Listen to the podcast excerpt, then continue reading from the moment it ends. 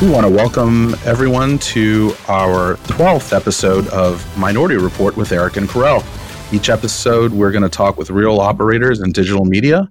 And today, we actually have Meg Runeri joining us. She is the VP of Business Operation at Teads. Let's jump in and get to know Meg. Meg, how are you? I'm doing great today. Thanks for having me, guys. Thanks for joining us. Absolutely. Meg, tell us about what you're doing right now for work and, and tell us a little bit about your professional history. Sure. Um, so I started my career in, uh, I played college soccer and I really wanted to get into sports. Uh, so I didn't have a path other than I knew I wanted to be around sports. So um, was fortunate enough to get a job at a uh, website called goal.com, which is actually the world's largest soccer website. Little known fact, Cool. G-O-A-L.com. Um, That company rebranded a couple times, um, and we bought Sporting News in in the U.S. Uh, so I was quickly kind of thrown into a full digital media uh, world, and I started in sales, which is very strange because I literally hate being in front of people. Uh, but I quickly, you know, we got bought by a company out of the UK. We didn't have operations support locally, so um, I kind of started to self teach ad operations, uh, you know, in order to support the business in the US. I fell in love with it. I'm organized. I'm, you know, very meticulous, and and I really, you know, from that point, felt like that was the career path I wanted to dive into, whether it was in sports or otherwise. So I've kind of taken that that path of of the operations role. Uh, expanding to business operations at Teads, which is you know some of the efficiencies across teams, et cetera, and just again continuing to drive process and and hopefully make everyone's lives a little bit easier uh, while making myself a little crazy. You know, so that's how it goes. That's pretty cool. Sports was the way into digital advertising and digital media. That's pretty cool. um, tell us like about your background. Like, where'd you grow up, and tell us a little bit about where you sort of spent time with your families and a Yeah. little bit about the culture at home. Yeah, of course. I grew up in a very small town called Oswego, New York. It's about 45 minutes north of Syracuse on Lake Ontario. Uh, Podunk town, little little town. My parents are both public school teachers. I actually had them both my freshman year of high school for social studies and English. So that was a, quite the experience. um, Did you get good grades? I did okay, not as well as I would have liked, but I did all right. Um, but that was a that was a really empowering experience to have you know public educators uh, as your kind of north star growing up. Um, I went to school in Washington D.C. at American University where I played soccer and and you know really was into the athletic piece of, of the world and, and didn't know what I was going to do. Uh, lived in DC for a few years after, moved to Boston, and then ultimately, you know, settled here in New York. And I've been here for seven years, maybe eight. Um, loving it. Living, you know, moved from the Upper East Side into Brooklyn for a little bit more of a of a you know space and life uh, with my two and a half year old and, and my wife. And uh, you know, uh, we're we're excited to see what the future li- what future holds in New York uh, for us. That's cool. That's cool. What um what do, what do you love about the space today? The space today, well, it changes literally every day. I wake up and I read something new. Um, so you are constantly pivoting and on your toes, which I find to be incredibly uh, fun and energizing. Um, I think that it will continue to do so, especially as as some of the the big players consolidate and you know the privacy conversation continues to be a hot topic. There's a lot coming down the pipe that's going to make our business and our industry completely flip on its head again.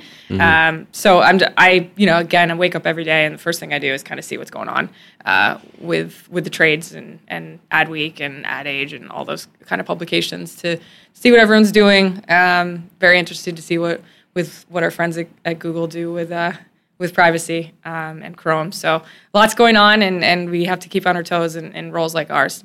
Yeah.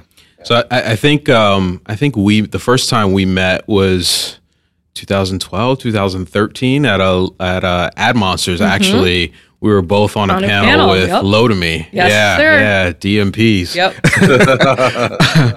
Um, so you know, we've both obviously have been in the space for for some time now. Uh, different positions, different roles. What what are you most proud of in terms of your career accomplishments in the space?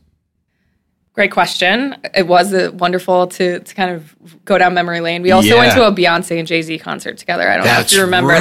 that. Yes, Uh, yeah. In a box. Yeah, yeah. Thank you. Thank you, Pubmatic Pubmatic. Yes, that. yeah. It was that Wow, was pretty yes. sick. Wow. Yeah. That that was definitely that was my last year at Advanced Digital on the publisher side and a great way to go out. It was. it was a nice concert.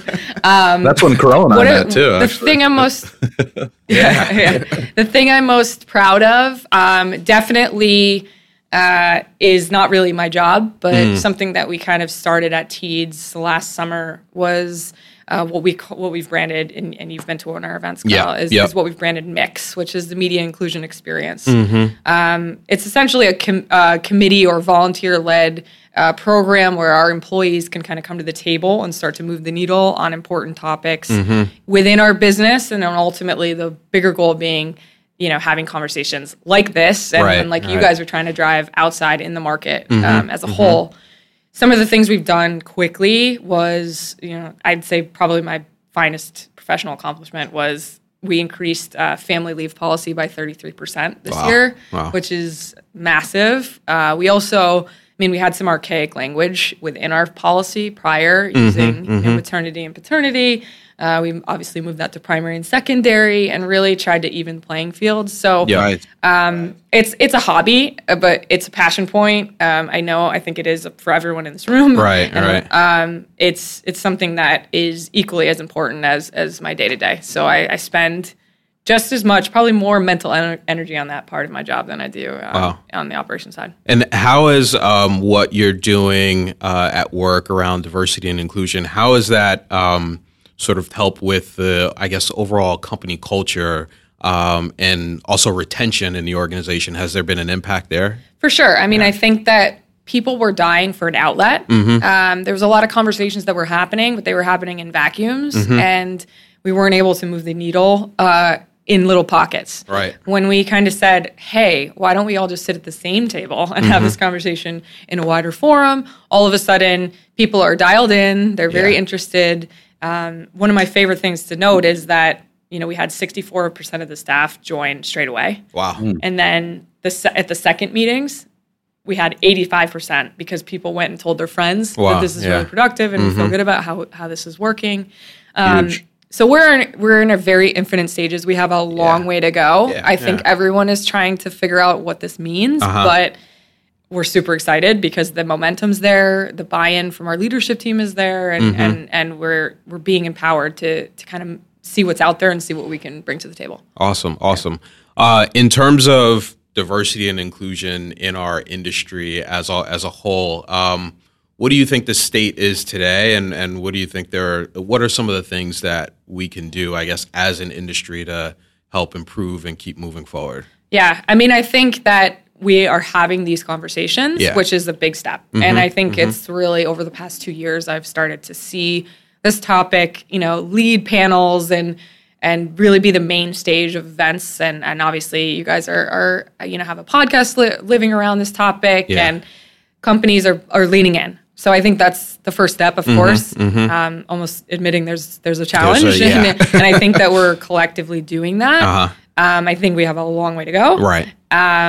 And I think some of some of that is we have to start at, at the grassroots Mm-hmm. type movement. Um, I don't think we're I don't think there's an education path to digital media necessarily Mm-hmm. at like the collegiate level right now. Um, it's very difficult to get a degree and then in in our industry and come in and and be powerful. Right. Um, and I think that gives What a great point. yeah, I think that gives a disadvantage to um, minorities, Yeah. uh, and I think that that is something that you know in our world we could improve if we had programs where you know anyone from any background in any town can come in, and Right. get an education first. Right. Um, I think that unfortunately, New York City advertising, there's still that Mad Men, uh, you know, undertone where it's white men that are kind of able to to come to the top, and I think that could be greatly improved if we focused kind of, you know, at the lower levels. Gotcha, gotcha. So, for anyone listening that wants to start a diversity and inclusion group at their organization or start to push forward on that topic, what do you recommend? How did you guys get started at Teads? The first thing I would say is, and you know, you'll hear me say this a lot if you ever hear me in other settings, is is to listen mm-hmm. um, and listen to the people around you because if when people have a pat or a, a, forum to speak about this topic, they mm-hmm. will. Mm-hmm. Um, so that was kind of my first set of of rules was let me listen to what people are talking about. Yeah. And if I start to see a theme here, then let's see what we can do with that. Mm-hmm. Um, and then you know, in terms of how to execute it, I think making sure that it's truly a employee led, uh, you know, solution initiative. Yeah, initiative. Yeah, yeah right, I think right, right. that is really important mm-hmm, because mm-hmm. if you have five people at the top saying this is what we think is important, right. it's not necessarily going to resonate. Right. So what we did essentially is we created uh, four committees with different objectives. You know, mm-hmm. one being kind of fundamentals and policy, which is a committee that would attack things like family leave and gotcha. um, general code of conduct and mm-hmm. how to behave in the workplace all the way to things like community outreach, which is based on you know volunteerism and, and raising money and and how we can engage and with our community yeah. as as a business, but right. as individuals to, to kind of move the needle in our local communities. Mm-hmm. So I think it's you know I we're in our beginning stages of this, yeah, yeah, but I think that there is a blueprint, and I think the blueprint is get your employees involved, listen to them, mm-hmm. and let them lead the way. Awesome, awesome. Eh, eh, with that though, so one last question, and, and then I'll let Eric jump in. Um, employees leading the way, totally agree, but you also need, I think, the, at least the executives to to buy in and say yes, we support you. Go and sort of help approve any resources, financial or human or otherwise, that you need. Right? Is that fair absolutely, to say? Okay, absolutely. Yeah. And this was something that I kind of hoped that in the beginning, if uh-huh. we had gotten enough people to come to the table, mm-hmm. that that alone would start to show that this is important. Yeah. And right. at the end of the day, any good leader is going to recognize that if the masses are, are screaming something from the rooftop, right. that this is going to move the needle. Right. So I think the initial turnout um, was a huge step mm-hmm. in the right direction. As I is you had attended our event, yep. we had an event that awesome was very well too. attended. Yes, yeah, um, a lot of energy in the room. Yeah, Love the event. Exactly. Yeah, yeah. yeah, So I think that that from a business standpoint mm-hmm. rang a bell with our executive leaders that said, you know, okay, this conversation is important. People are showing up to have it. This is uh, moving the needle for us as a business, but also you know, is the right thing to do. Right. And, right. and so we were able to convey that pretty quickly, mm-hmm. um, which has led us to them to kind of say, go. Go, yeah. Just yeah. go. Yeah. I love it. Um, you know, your your passion is easy to feel, and I have two questions, really, sort of wrapped up in one. And you know, did you have any mentors or anyone that sort of has inspired you um, from a yeah. professional perspective? And I'd love to hear about your family. Often, you know, a lot of our our guests, you know, talk about you know family inspiration. Tell us a little bit about your family and maybe some mentors that uh, you've you've maybe feel like you've had. Yeah, of course. So I would say, I mean, going with family first. Uh, my mom is like one of the most progressive mm. people that I've ever met, and and she didn't have to be because we again we grew up in a small town, um, but she really leaned in and and ultimately, you know, I had a difficult early 20s because I was co- trying to come out of the closet. Mm-hmm. And she was there every step of the way and really kind of pushing for that. And mm-hmm. I think mm-hmm. that, you know, she, if anyone knows how to listen and be compassionate and empathetic, yeah. it's her. And I, and I think that she's taught me to do that as well and, and essentially apply that in my day to day. the second is my wife. Um, she spends her, dedicates her life to, to public service. Um, she, works at Planned Parenthood and raises money for for the national branch. Um, she's been there for nearly six years, and it's pretty inspiring to come home to somebody every day that's doing good work. Uh, you know, I'm pushing di- digital media ads, and she's off there uh, raising money for for women. But uh, love you it. know, love it. to, to each their own.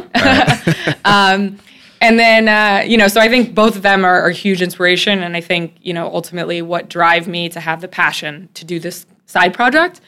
Um, and then mentors. Um, actually, I'm going to give a plug to She Runs It because mm. I recently joined their mentor program, both from a mentor and a mentee, perspective. Um, my mentee is actually Karel's coworker who uh, works with you.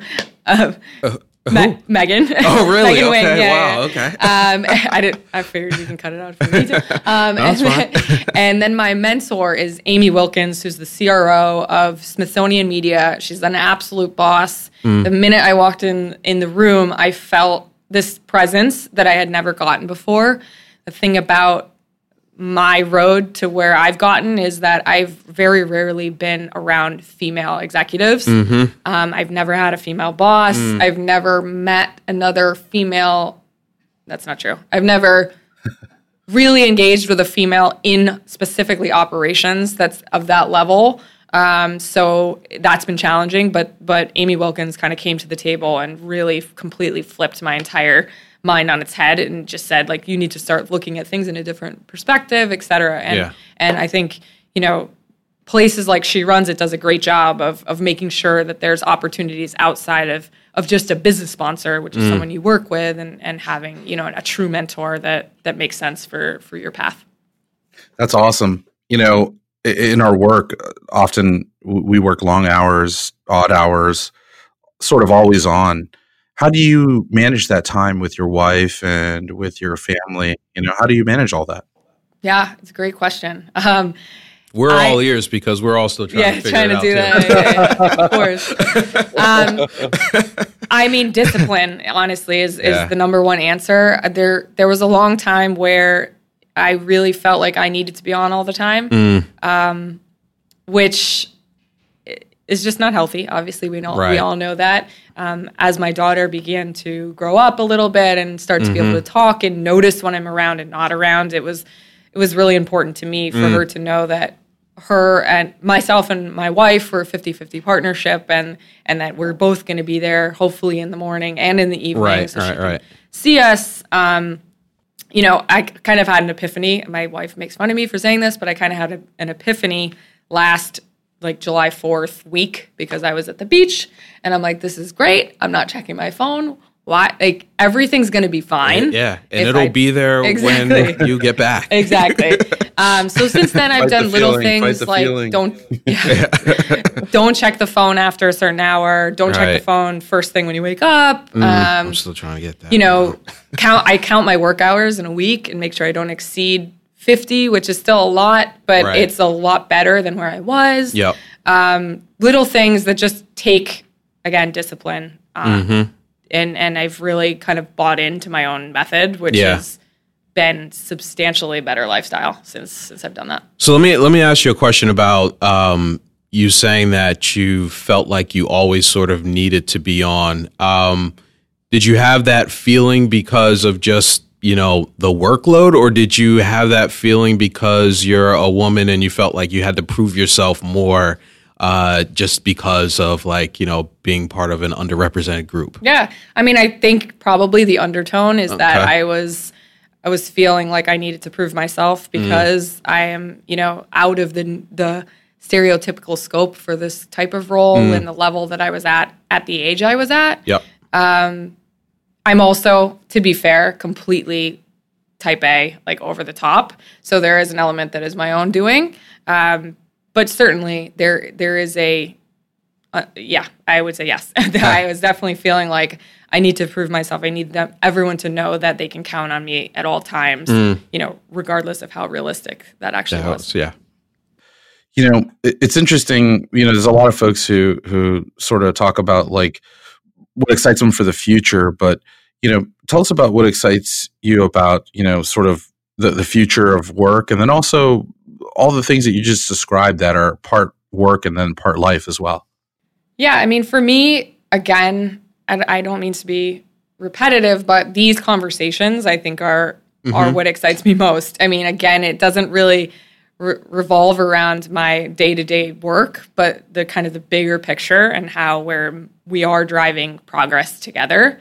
Um, I think that advertising has a unique spin on the world and, and what we how we view things because it does drive messaging and i think purpose driven marketing is now basically if you're not doing it you're behind and your your brand is probably shitting the bed you know Yeah. so i think that for me as i was always wondering you know my wife is doing this great work what is my actual purpose mm. in my day to day i think that as brands really buy into that model, you know, there is a avenue where we're pushing out messaging that is is really benefiting the, you know, progressive nature of of where we need to go as a Right. business to to grow and to, you know, be successful and happy. Yeah.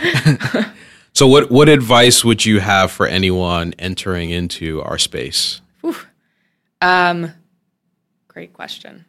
Again, listen. Yeah. first and foremost, and that's in your in everything you do. I think if you are the one speaking all the time, you're screwed. Yeah. Um, right. So that's one. Two, get out. Um, I think that in specifically an operations role, there was a long time where I was, you know, very closed off from what was outside of my own business. Yeah. Um, it's just not in my nature to kind of be out and, and social and networking. Mm-hmm. But there are so many brilliant minds in our business that you need to get out and meet those people, Right. um, have those conversations, and and learn from other people. Um, Yeah. Especially if you know your own company lacks diversity. I Mm-hmm. think getting out and having conversations with people that are diverse, if you're not experiencing that in your day to day, you're Right. you're you're not going to be the best person you can be. Yeah. having that conversation. I mean, this this room, this podcast is a great example, right? None of us have really actually done business together, but we all know each other because we've been out in the, Exactly. the Yep. marketplace at different events and stuff. Yeah, Exactly. yeah, yeah.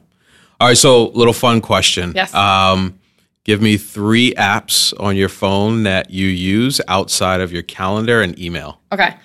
In order of importance. Number Sure. one, Yeah. ESPN. All right. Hands down. I'm a major sports person. Right. Every, every sport, you name it, huge. Nice. Number two would be Spotify, just because, I mean, music is music. Everyone wants to hear it. And this podcast And is this on podcast Spotify. is on Spotify. nice plug. Yeah.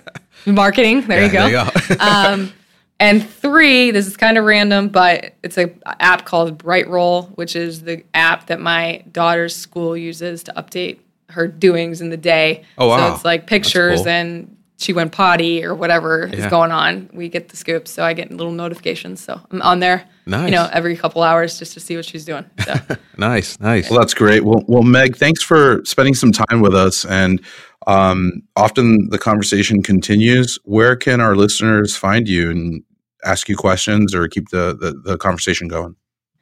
Uh, I encourage everyone to check out Mix, uh, which you can find on the Teads website. Um, I think that we have uh, some a lot of work to do, but we're we're dedicated and we're going to move forward.